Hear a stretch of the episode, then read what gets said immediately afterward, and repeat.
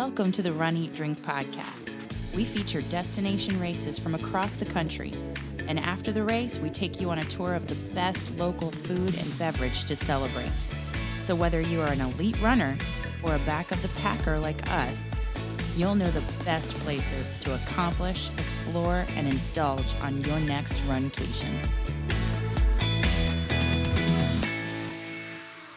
Hey, welcome to episode 96 of the Run, Eat, Drink podcast. I am your host, of course, Amy. And I'm your co-host, Dana. And boy, do we have a lot to tell you guys this week on the show. We have a great show planned for episode 96. We are inching ever so much closer to that big 100th episode. The centennial episode, if you will.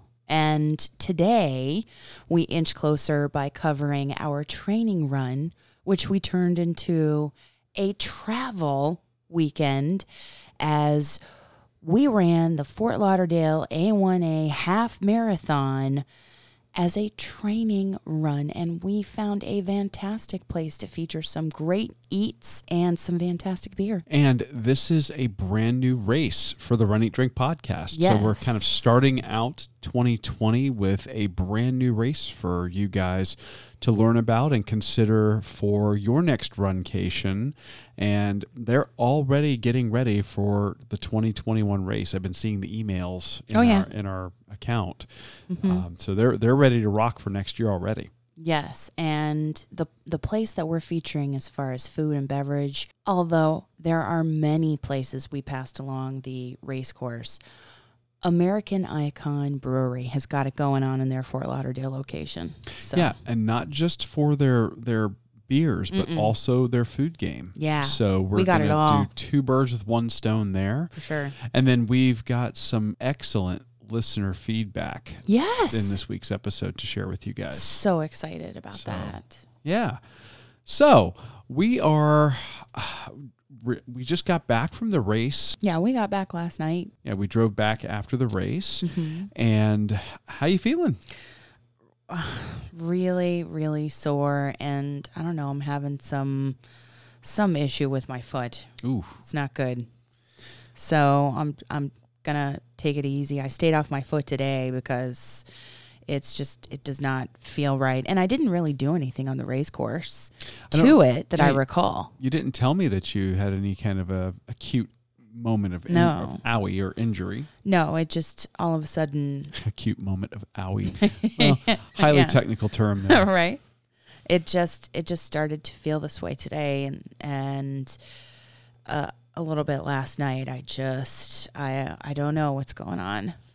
Well, we'll treat it with some rest, ice, compression, and elevation, and take it easy and see how it goes. We'll see what happens, because we have so much to look forward to in the next 14 days, because not this weekend, but next weekend we head to one of our all-time favorite races.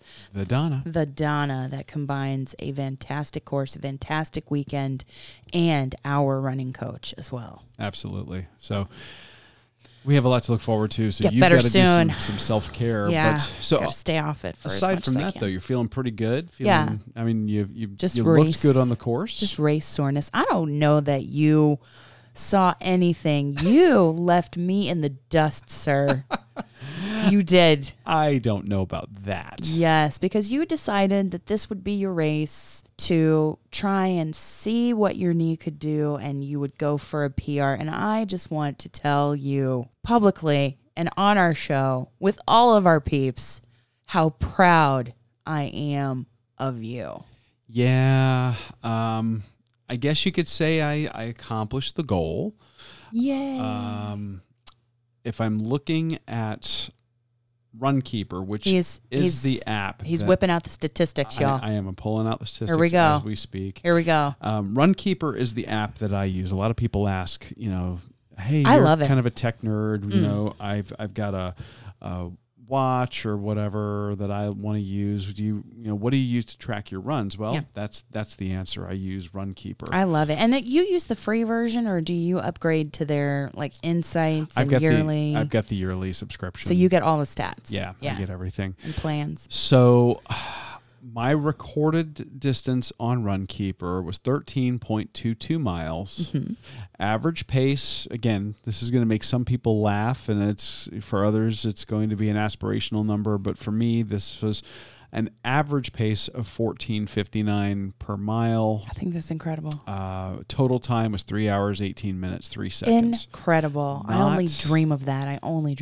You know, not the fastest time for a lot of people, but I had a lot of my miles were actually sub 14. That's incredible. And I had 1 mile that was sub 13 minutes. I love that. It's very aspirational for me.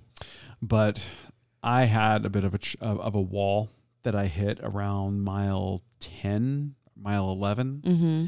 and had to stop for a bit to adjust my shoe, to find a porta potty.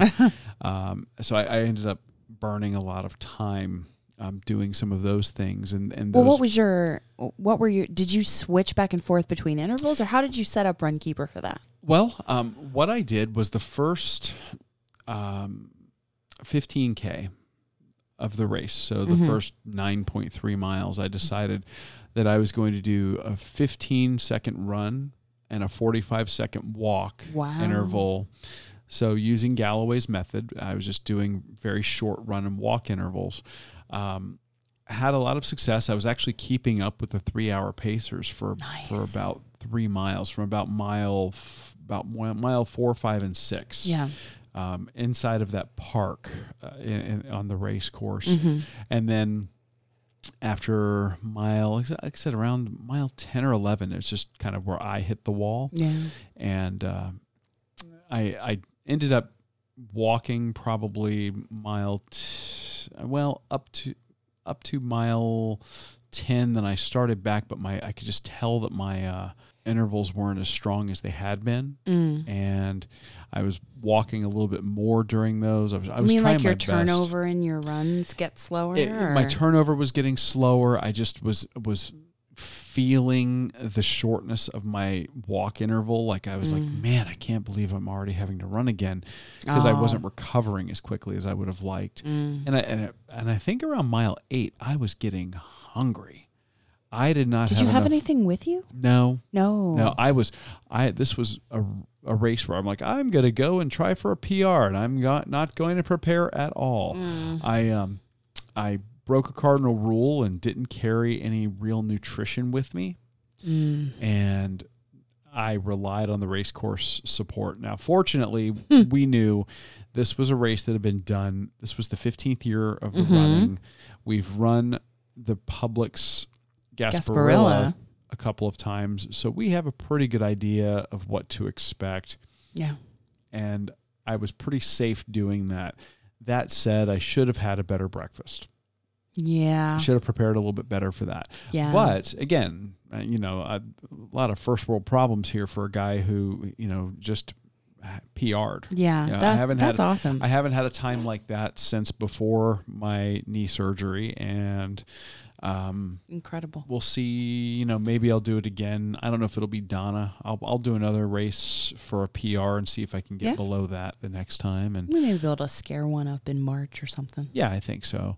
So, I had a blast doing it, but let's back up a little bit and let's tell people a little bit about the whole race experience, and then we'll get into the actual running of the race itself. Yes. So we can start with, the race itself was in Fort Lauderdale. Yes. And if you tuned in on our Facebook Live, there was a moment because of my hunger, I was having a little bit of brain fog going, where the heck am I? And it wasn't that I didn't know where I was at.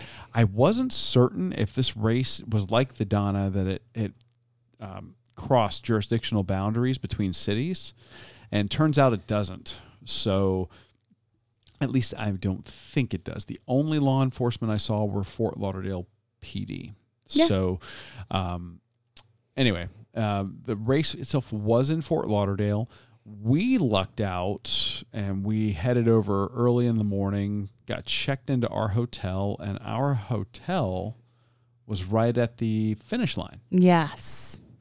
And that was the DoubleTree Bahia Mar. Yes, which is a Hilton property. Yeah, again, not a sponsor, but we tend to we like to stick to the Hilton brand hotels where possible. And the location for this one could not have been better. It was 0.2 miles from our front door of our hotel to the finish line. Mm-hmm. And it was also really close to a stop where they had some buses that were running from the finish to the start. So people who had parked, and I think that our hotel actually partnered for some VIP parking. They did. They at our hotel, you had the option to pay $30 for VIP parking, so you could drive there in the morning, park, and then hop on one of the buses to the start line. Yeah, but we were staying there, and by their good graces, we were allowed to get a late checkout. Yeah. And so worked out nicely. We didn't have to pay for VIP parking. Exactly. So that was really great. So that DoubleTree, nice hotel, beautiful pool. Yeah. Our room was looking right at A1A and right at the beach. It was gorgeous. Yeah. So we were able to drop our stuff off there and then head over to the Runners Expo, and we actually did a Instagram Live from there. It was the Broward County Convention Center where the expo was held. Yeah, and that was about maybe 10 minutes from our hotel. Yeah. We took a lift over there and ran in. Really very easy, super easy. It didn't look like you would have to fight with parking, though, if you actually drove over. No, that convention center is adjacent to the docks where all of the cruise ships come. We saw some. So they have massive parking there. Yeah. And the convention center is almost like an afterthought, but the convention center is huge too. And they have a nice area for rideshare pickup and drop off. So I think that no matter what your transportation, that it flowed really smoothly. Very much so. Yeah, on the way to the expo. So we head into the expo. It is, I think, 1, 2, 3, 4 or 5 lanes wide as far as booths that are set up. Yeah. And then we headed to the back to go get our packet pickup and our goodie bag and our T-shirts. Yes. And I really liked the race shirts that were included in our packets. Of course, we got our bibs and we got a bag of goodies, but it was a different color, that race shirt. It was like almost an olive drab green or a goldish color. And you said olive, and I laughed because one of the presenting sponsors was Colavita olive oil. Yes. Who had one of the largest booths on the floor, and a big presence at the end of the race. Mm-hmm. So that they had a V-neck for women, and they went up to 2X. Yes, they went up to 2X for men and women. Mm-hmm. And yours was like a round neck. Yes, standard.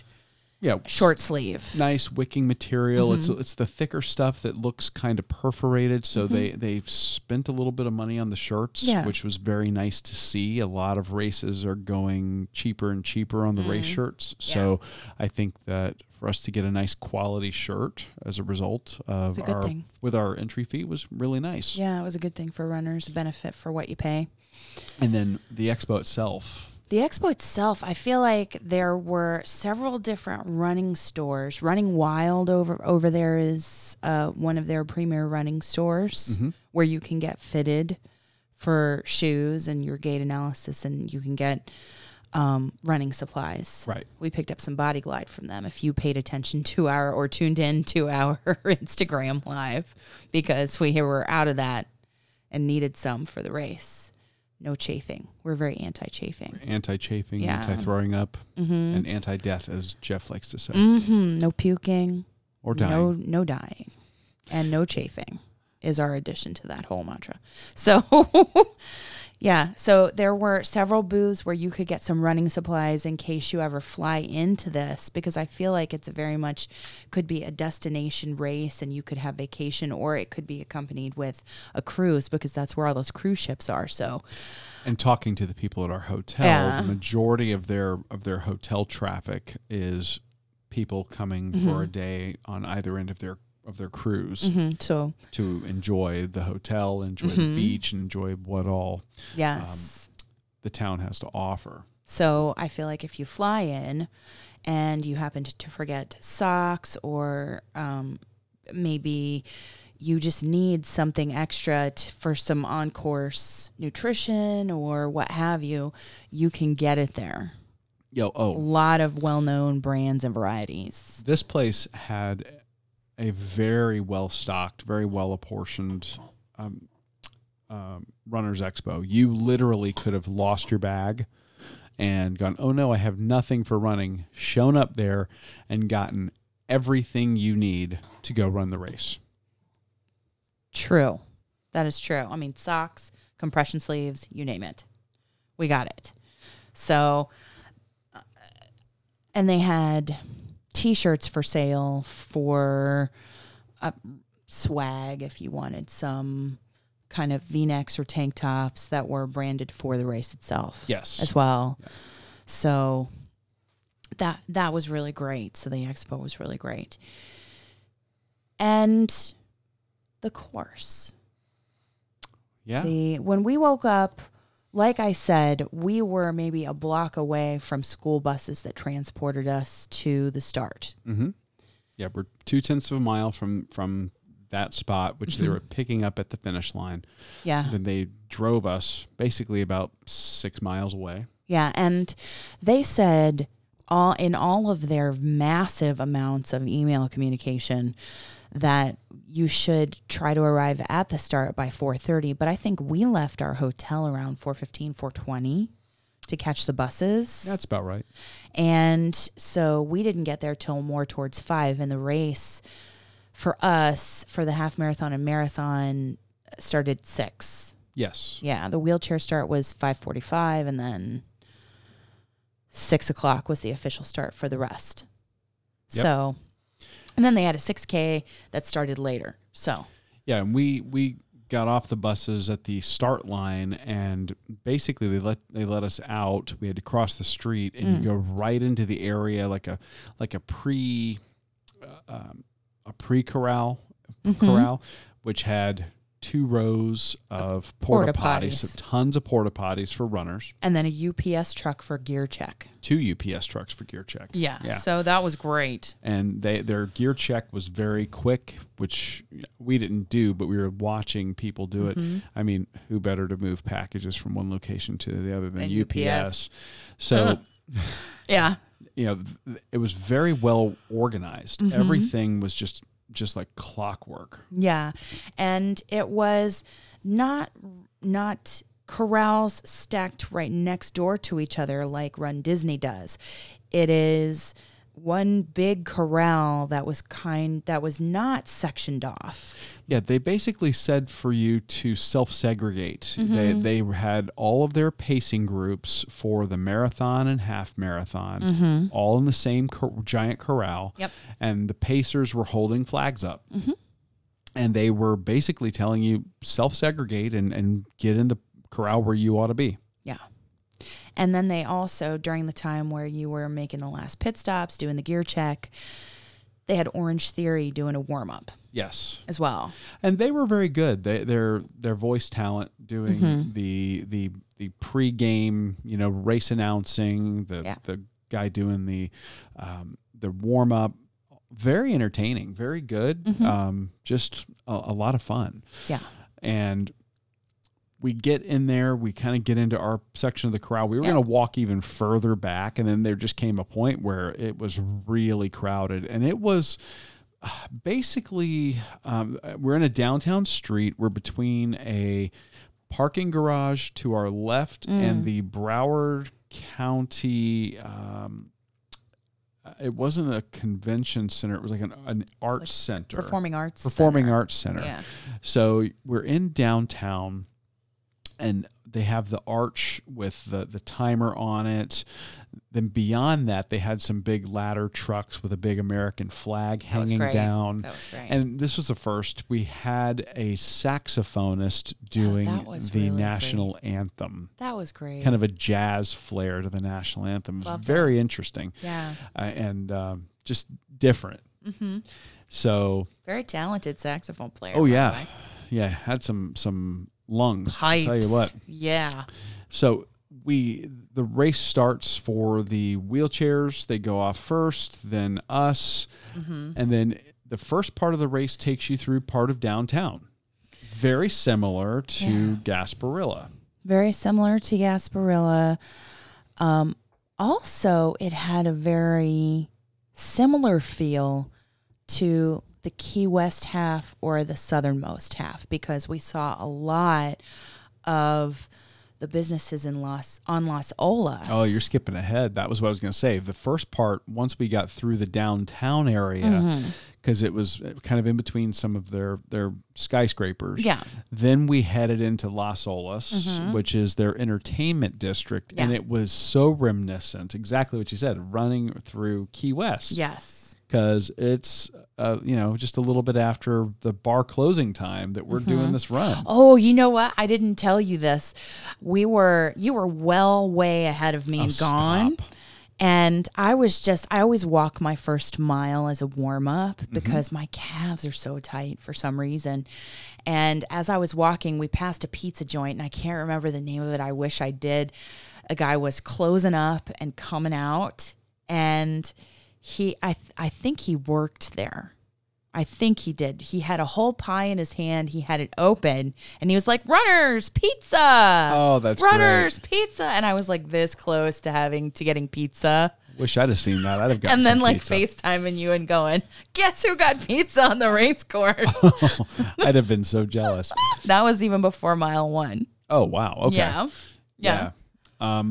Because that would have been near Las Olas, right? Well, it's the beginning and where you see all the businesses and some of the places that we wanted to go, but we just didn't have time enough to go to. Yeah, because it was such a quick turnaround for us. Well, there is such a tremendous amount of food and drink and entertainment there in Fort Lauderdale. So it's definitely a awesome city to go and do a run in. Yes. So we head down to Las Olas in that area. Then we kind of ended up making our way back towards what the race is named for, which is A1A. Yes.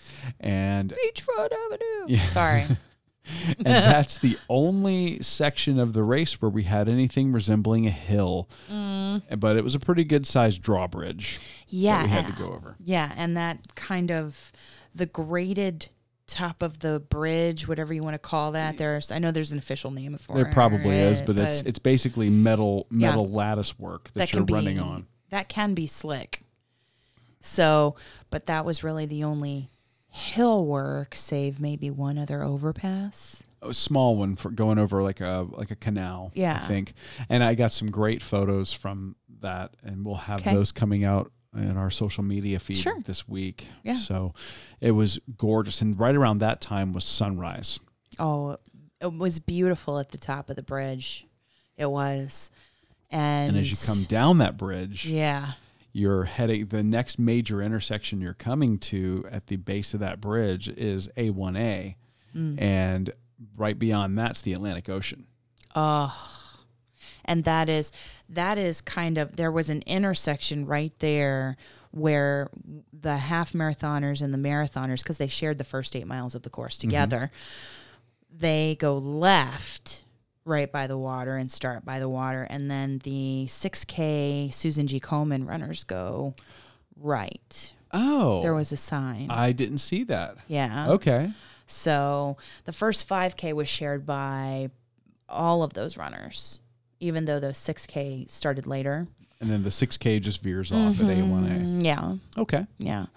So then we started to get that fantastic scenery by the water.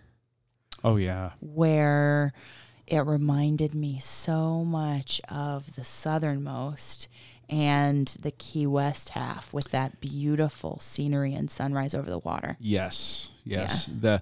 You're running down A1A. On your left is all of these beautiful homes, beautiful hotels, restaurants, fantastic restaurants, bars. And then on the right is just, sand, palm trees, and beautiful water, and the sun's coming up. Yeah. Yeah. What a beautiful race. And we didn't mention the temperature. We got out when we started the race. It was 54 degrees. We were cold. I was cold. A little chilly to us. And it really never got above 60 degrees while we were out on the race course. Yeah.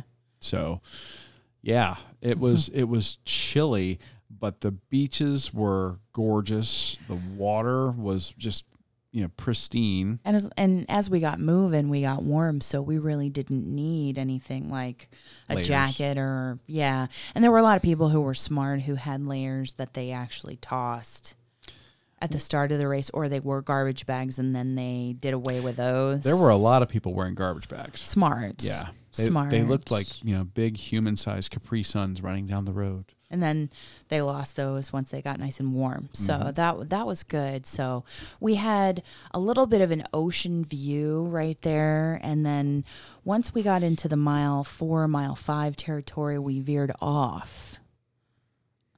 It was towards that park. Yeah. After mile 3, there's a little loop. They take you inside of a park, and then you do this closed loop inside the park. Yep. Very reminiscent of the park that we do the Tampa Beer Run in. Yes. I mean, the look of it, the signage, the flora and the fauna. Mm-hmm. The only difference was there's a section in there that takes you right by a bunch of waterfront homes.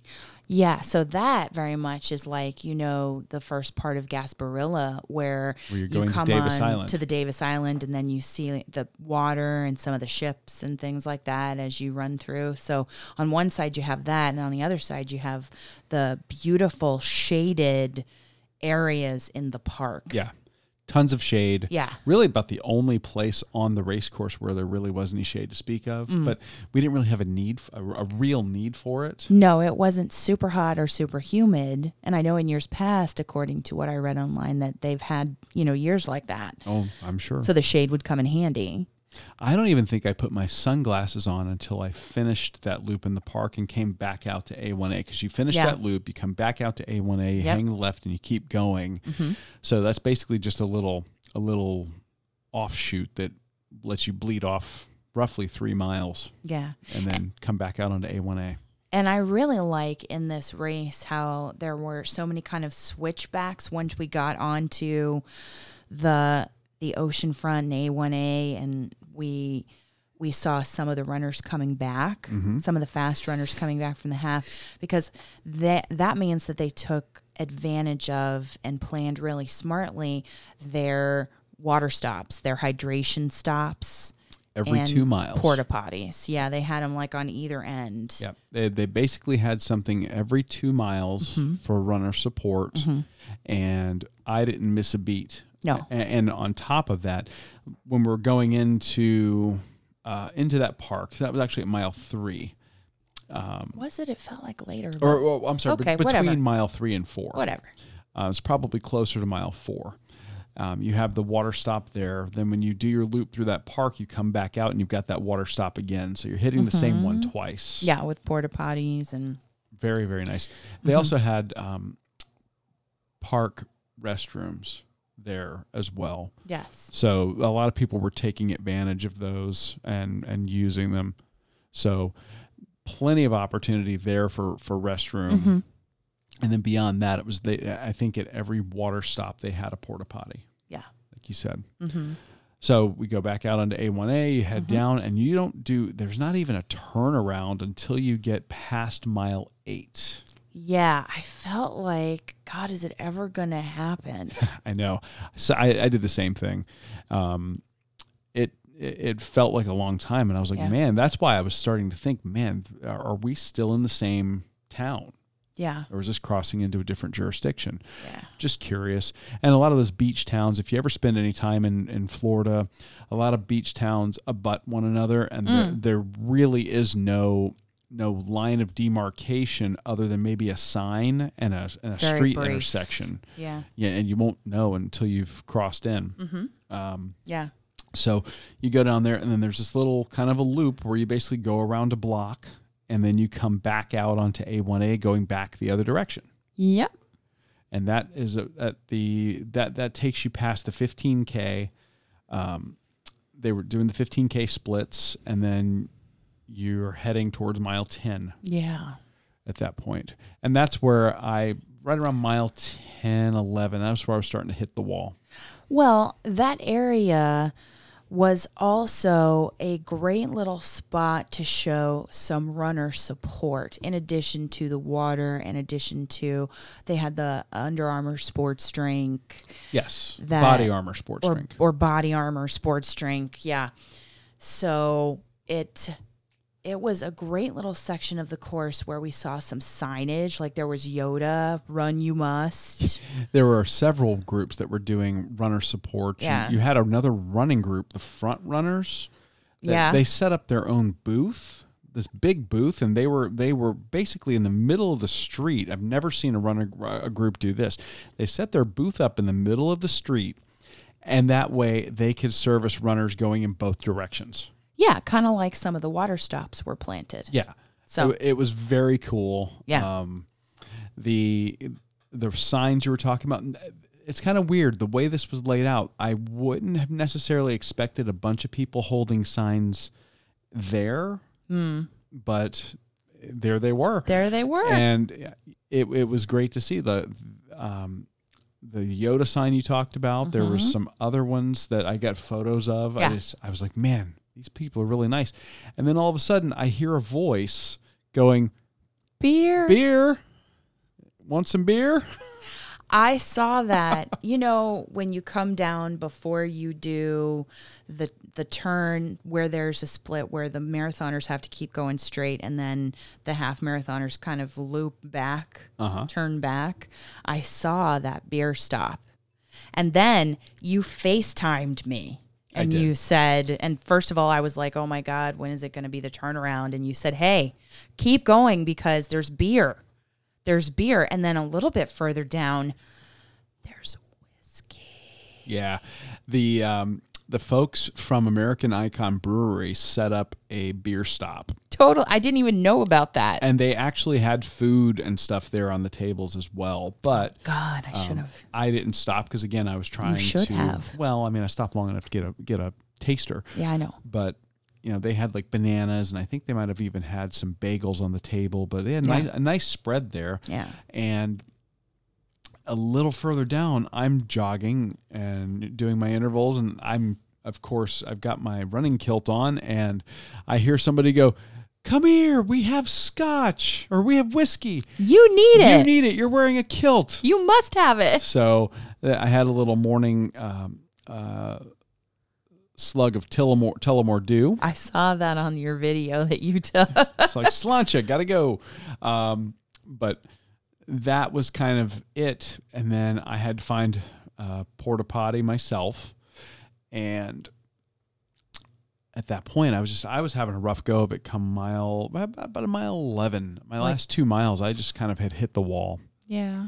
Yeah. But you finished strong, though. I tried. You pushed through. I tried because you made it. As you head back down A1A, you go past where you initially came onto that section from that bridge, and you head on down, and that is our hotel is on the right side of the road, and the finish line is on the left. Yeah.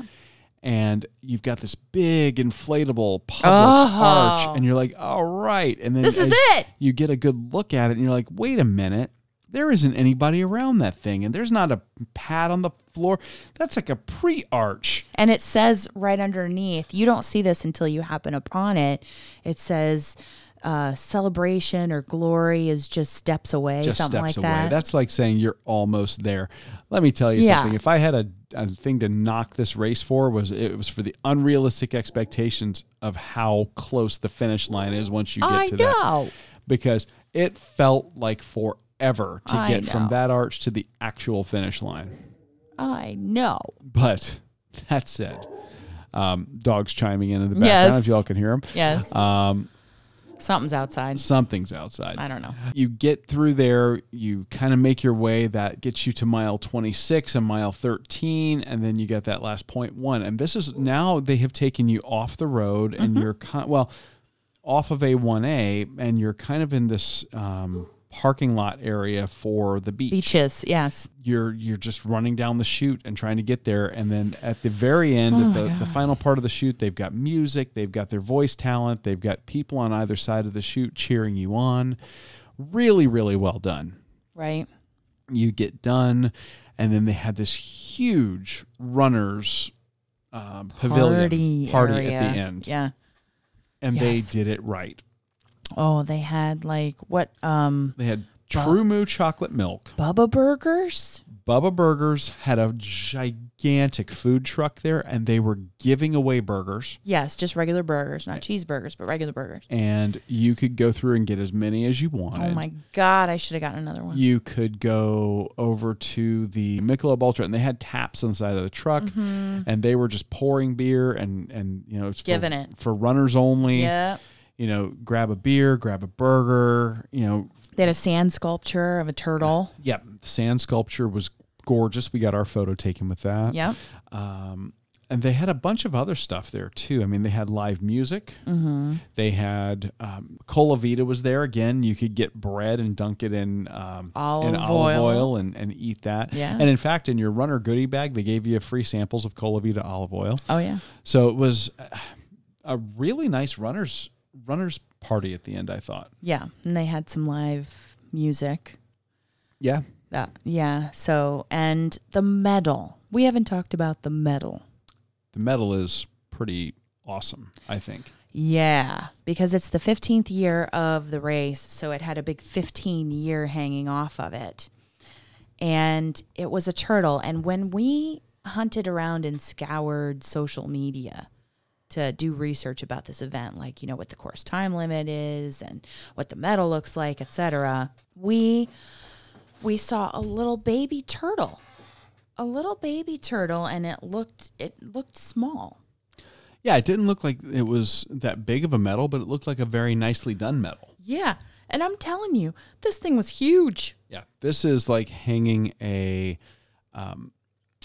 hubcap around your neck. Yeah, it was big. Yeah, it was a golden turtle with a 15 years hanging off of it. And the 15 flips back on the backside of the medal and will stick there with a magnet. Mm. Maybe we'll show people the medal on social media later this week, too, just kind of give them a little up close of it. Yeah. But nicely done. The 15 is like stained glass. There's a little sand portion on the medal that I think they actually used sand that they put under epoxy. Oh, because it looked like glitter. Yeah, I think they did a really good job with this medal. Yeah. So I was very happy with the bling. Yeah, yeah. And that said, with everything that we've talked about, I would absolutely do this race again. The marathon course is open for 6 hours from 6 a.m. to 12 to noon. So we were back at our hotel and we still saw people crossing, and the half marathon had the same 6 hour limit.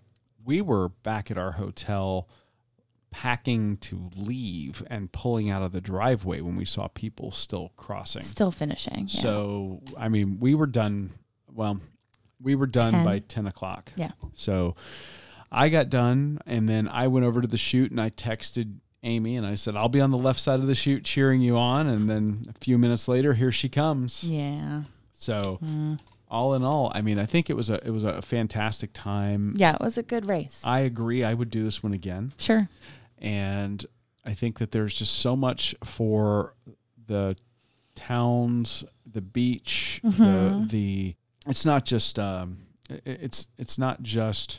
this specific area of Fort Lauderdale. If you're in Fort Lauderdale, you're just a stone's throw away from Boca Raton, you're a stone's throw away from Miami. Mm-hmm. If you're coming down here for vacation, you've got a lot of options, especially if you're going to stay for several days. Yeah, and even in Fort Lauderdale, if you didn't go to Boca, if you didn't go to Miami, if you didn't plan on going anywhere, you could run this race and you could celebrate in lots of places around Fort Lauderdale. Oh, absolutely. And never repeat a place. And have a really nice hotel to relax post-race. Yes. Yeah. Yeah. And there certainly are no shortage of great hotels. Mm-hmm. We were fortunate to find the one that we did. Sure. And we were also fortunate to find a fantastic place for our food, which is what I want to talk about now. Because American Icon Brewery. You know, last week we talked a lot about our plant-based eating six yes. days a week, and we talked about doing that so that we could enjoy our day 7. Well, yesterday was day 7. And boy, did we enjoy American Icon Brewery and at their Fort Lauderdale location, because they brew in Vero Beach. They brew in Vero Beach. They truck in their own beers mm-hmm. to that location. So where we went was not the brewery. It was their tap room. It was their tap room. Yeah. If you ever find them in Vero Beach, that's where they brew, and then they also have a tap room there. And you were showing me the website. Their Vero Beach location is in a historic building. Yes. It's an old diesel power plant mm-hmm. that they've restored, well, not restored to a power plant, but they've kept some of the old hardware as centerpieces, and yes. they've embraced what this old building used to be. Yeah, Vero Beach Diesel Power Plant, Municipal Power Plant.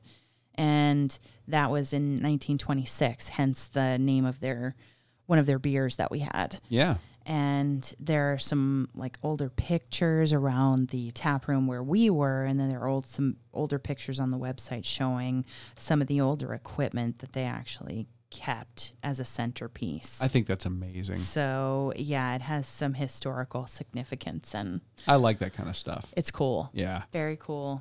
So, but we went there because they have also some really awesome offerings in their kitchen. We started looking at their menu and going, ooh, that looks good. Ooh, that looks good. Mm-hmm. So we get there, and our beer tender, she goes, oh, you were looking at a burger? You need to try this one. And they had a special. Mm-hmm. Do you want me to start? Yeah. Okay. So they do their burgers, these half-pound monstrosities of a burger. Well, mine, and they'll do them cooked to order, so they are to your cook temperature. So when I said medium rare, they didn't balk at that.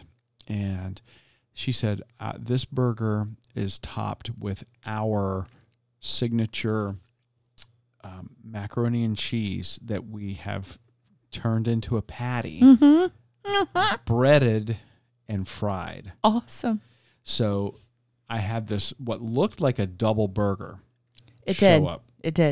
But one of the patties was made out of their mac and cheese. That was fried. Oh my gosh. And then, of course, topped with the greenery that you would normally expect. And then they drizzled that with their beer cheese. Oh. And their chipotle ranch. Oh, yum. On the burger. Yum. So I had macaroni and cheese that was made better by frying, then topped with more cheese made better with beer, then topped with chipotle ranch to give you some spice and some tart. And it was a hearty bun also to hold up to all of those ingredients. I think it was a brioche bun. That looked really solid. It was there. I have no complaints about this burger. Yeah. Let me tell you, this was one of the top 10 burgers I've had since we've done this podcast. Wow. Yeah. Yeah, I would hold them up against, say, Post Haver. I knew you were going to say that. I knew it. Yeah. They were right there, neck and neck. Yeah. Fantastic. The meat was juicy. They seasoned it before grilling. It was absolutely just perfectly done. And yeah. Of course, you get a pickle spear on the side. Okay. I wanted onion rings on the side. And they were awesome. Their onion rings were great. They also, I think they were like a panko breading on the onion rings. It seemed like it. And they gave you another side of that chipotle ranch to dunk your onion rings in. Yum. And that chipotle ranch was killer. Oh, my God. Absolutely killer. Yeah. So I had an itch for meat. I mean, you let me try some of that, and I'm just going to tell you, wasn't it great? Your burger was incredible. Your onion rings were incredible. And that ranch. Oh, my gosh. Yeah. Yeah. But your choice. I had no slouch of an entree. I was looking at and almost got myself. And in fact, I said, if you don't get this, but you get a burger, then I'm going to get what you're going to talk about. Oh, yeah. So I got what they call the backyard beer brat, which was a char grilled Brave World Belgian White Marinated, which is their own beer, marinated brat topped with caramelized onions and house-made 1926 Hefeweizen sauerkraut, and served with sauces on the side. The American Icon Factory Pilsner Beer Cheese and Icon IPA Stone Ground Mustard. And then on the side, I had the mac and cheese before it became a patty, but it had bacon. And I got all of that for $13. And wow. I'm going to tell you, listen, the roll it came on was sturdy to hold up to that brat. And that brat had just, you know, when you bite into it and you get kind of that pop. Yeah. Oh, yeah. That texture, like, you know that it was made. Oh. When it hit a grill or a griddle as opposed to just being boiled. Yeah.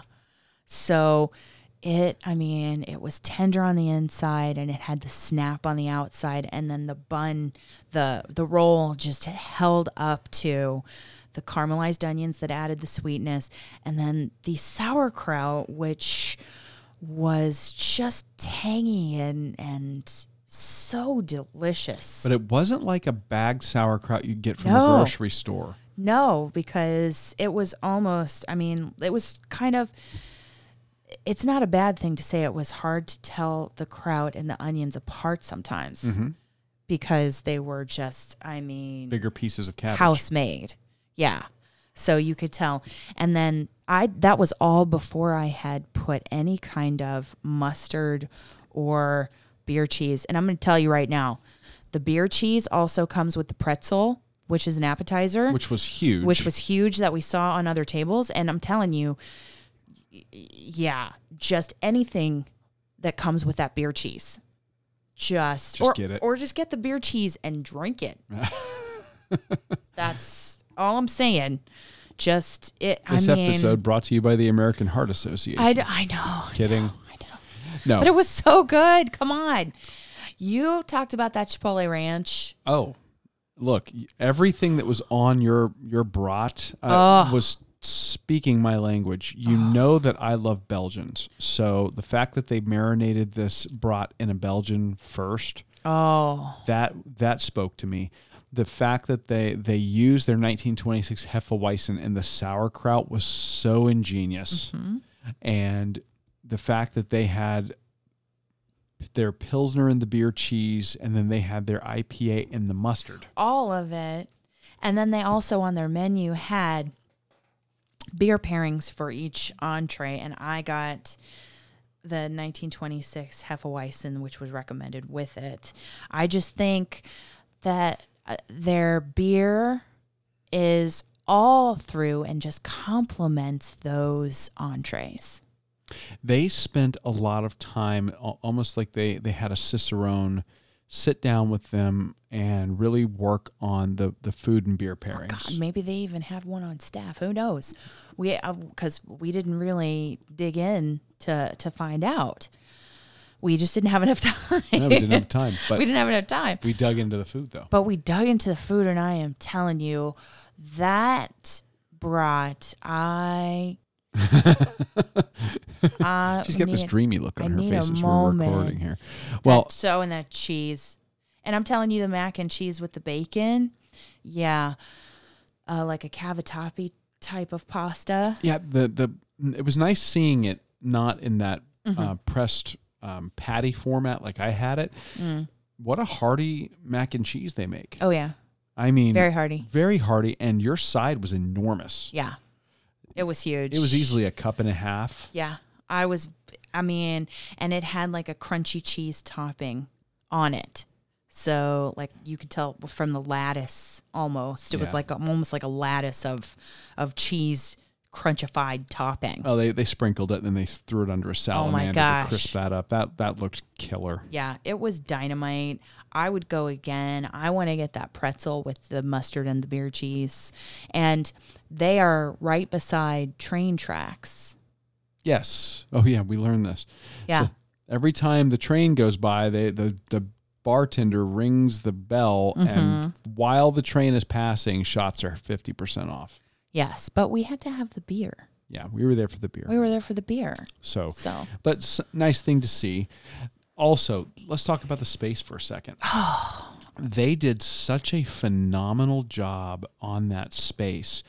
Everything in there, and there's a lot of Americana wrapped mm-hmm. up in this, in their design language. Yes. They have photos on the wall of their original Vero Beach location, mm-hmm. but their tap handles are all in the shape. They look like the arm of the Statue of Liberty yes. holding the torch. Yes. And then there's just a flag on each tap handle that gives you the name of the beer. Yeah. But on the wall, they have this beautiful mural of the American flag and mm-hmm. I think the Statue of Liberty. Yes. They have their own logo done, I think, in metalwork. It was beautiful. On one wall that was gorgeous. Yep. Just fantastic. And talking with one of the managers there for a little bit, she was letting us know they actually won an award, I think, last year for the design of the place. And I could see why.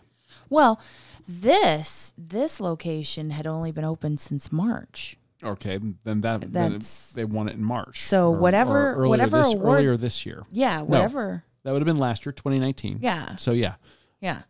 So that is, it's incredible to think that they had that location for such a short amount of time, and they such thought, such heart, such, it just was a great location.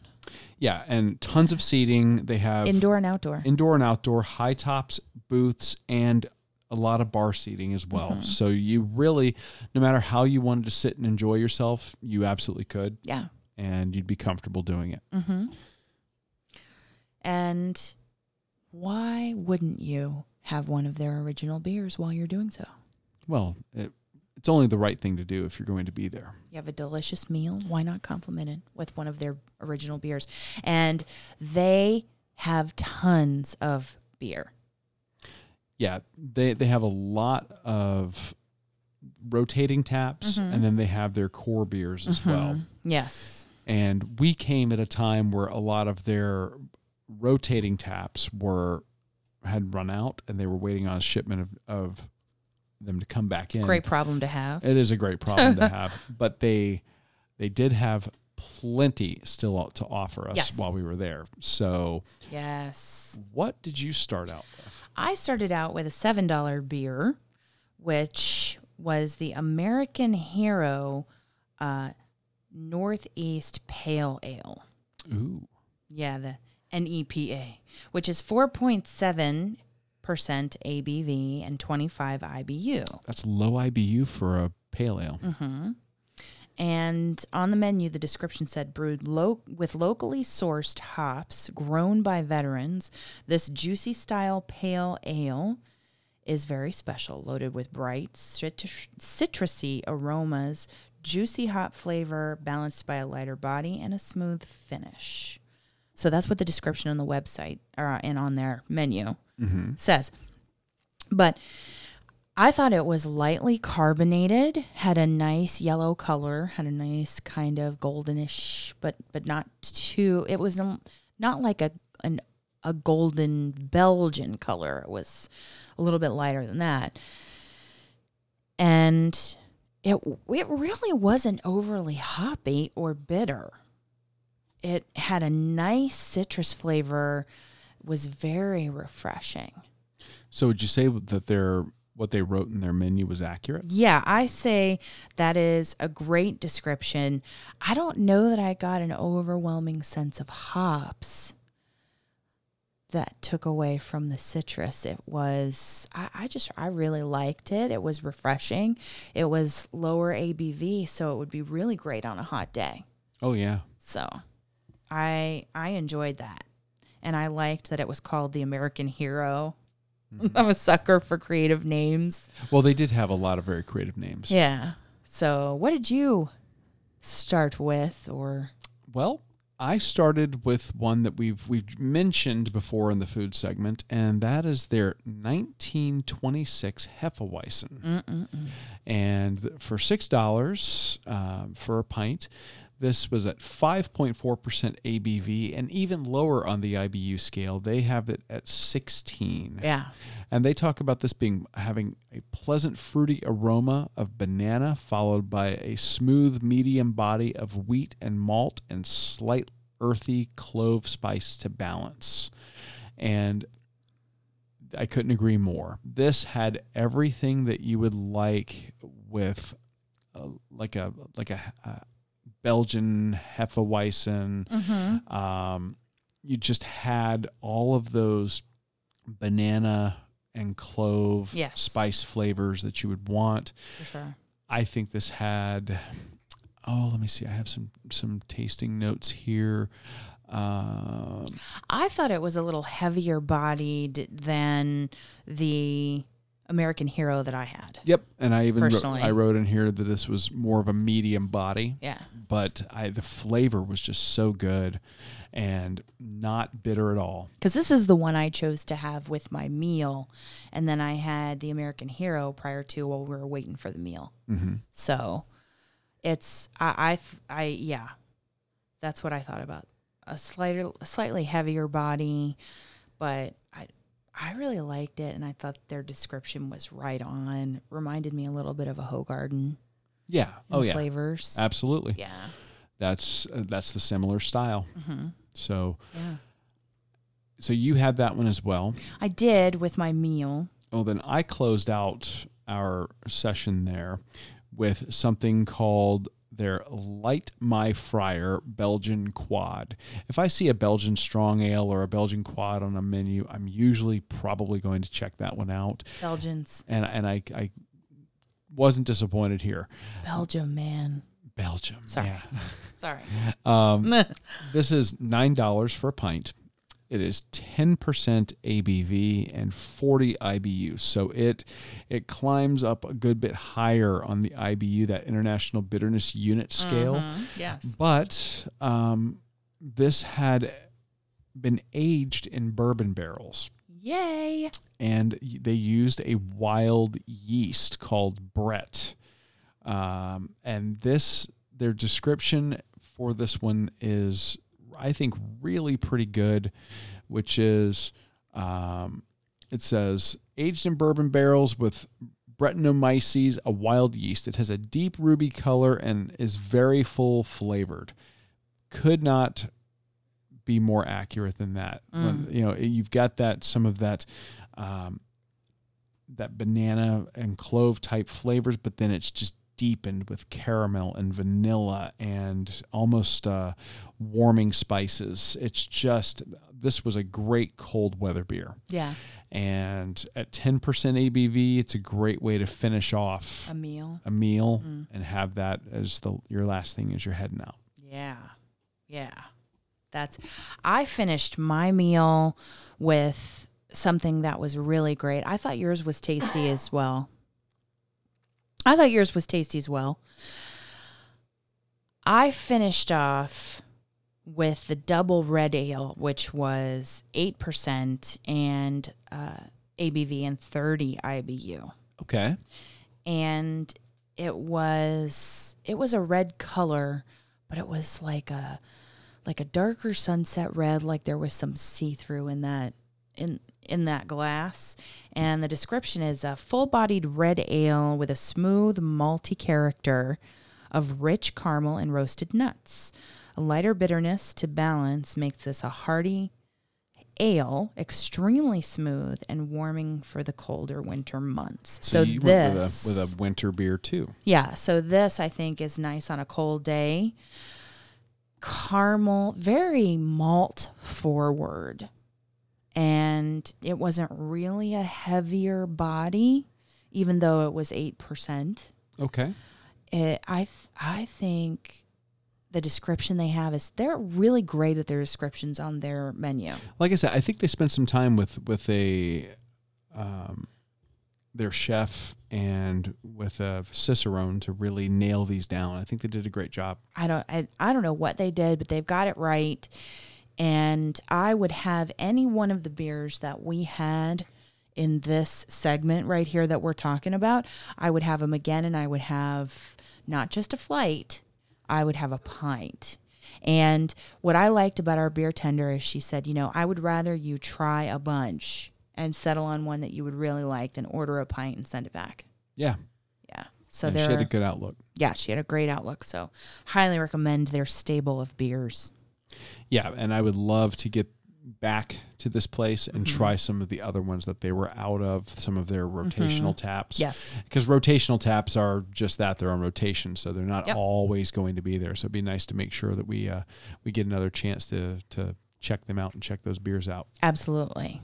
Absolutely. So that does it for our trip to Fort Lauderdale. Yeah. Hopefully, if you are looking at doing a race in South Florida, the Publix A1A Half Marathon or Marathon Weekend is going to be something that's on your radar. And yeah. if you are doing it, our suggestions for food and beverage will be something that you'll consider trying as well. We don't think you're going to be disappointed.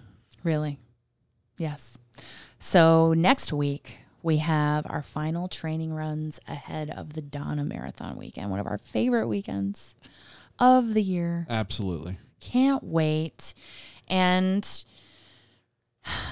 while that closes out our content for this week and we're looking ahead to our final training runs ahead of Jacksonville, we happened upon some great listener feedback we received from our last episode when we shared our story. And it's absolutely amazing to receive feedback from listeners and to know that we have an impact. We think that we're lucky that you guys want to tune in once a week and listen to us at all. So lucky. For entertainment. Yeah. The notion that we actually helped somebody was really very touching. And yes. Listener Wendell sent us the following email, and we wanted to share his story because it inspired us as well. Yes. And this is with Wendell's permission. Wendell sent us the following email. I was in need of some inspiration, and it was right on time. It was good to hear your stories. I'm sure some of the things you shared may not have been the easiest to share, but I wanted to let you know that it was what I needed to hear. Since you shared your stories with me, I thought I would share mine with you. I've been a little down since last weekend. I DNF'd, did not finish, the full in Disney. I kind of knew I wasn't ready to attack the full, but I had registered and paid for it, so I was going to try it. Wendell, we've been there. Anyway, I got to meet the balloon ladies and walked a few miles with them. They couldn't be nicer. Even though I thought I might not finish, it was still a blow to my ego. Back in 2007 and 2008, I completed the Goofy Challenge 2 years in a row. Back then, I weighed in at 220 pounds. That's the first picture I attached to the email. Then, fast forward to 2018, that's the second picture at 475 pounds. How'd that happen? I took the picture my first day back at the gym. That day, I was only able to walk 3 minutes on the treadmill. The third picture was taken January 20th, 2020, yesterday. 110 pounds lighter. I'm still at 365 pounds, but heading in the right direction. And even though I didn't finish the marathon in Disney last weekend, I did complete 10 plus miles.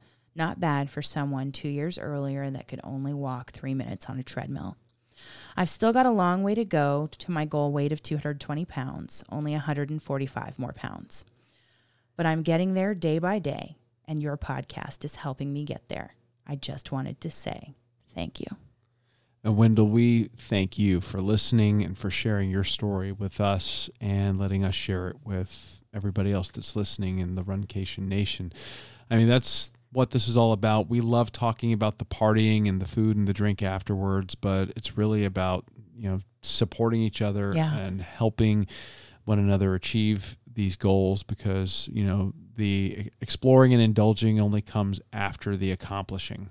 Yes. And we want to help everybody out there that's listening accomplish that goal so they can get to the party at the end. Yeah. And like we said, you know, it's about moderation, and we're the first ones to say we've let it in the past get out of control and had to get back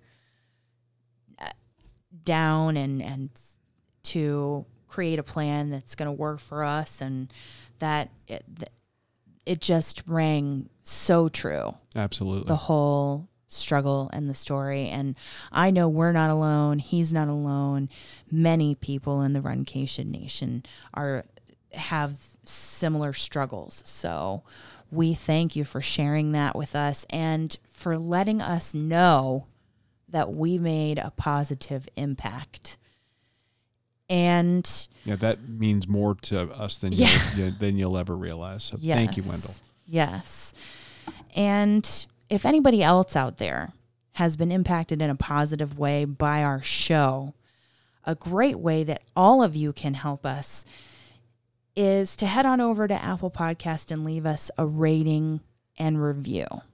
Just doing that helps us get discovered. Mm-hmm. The algorithms that they use share podcasts that have more ratings and reviews.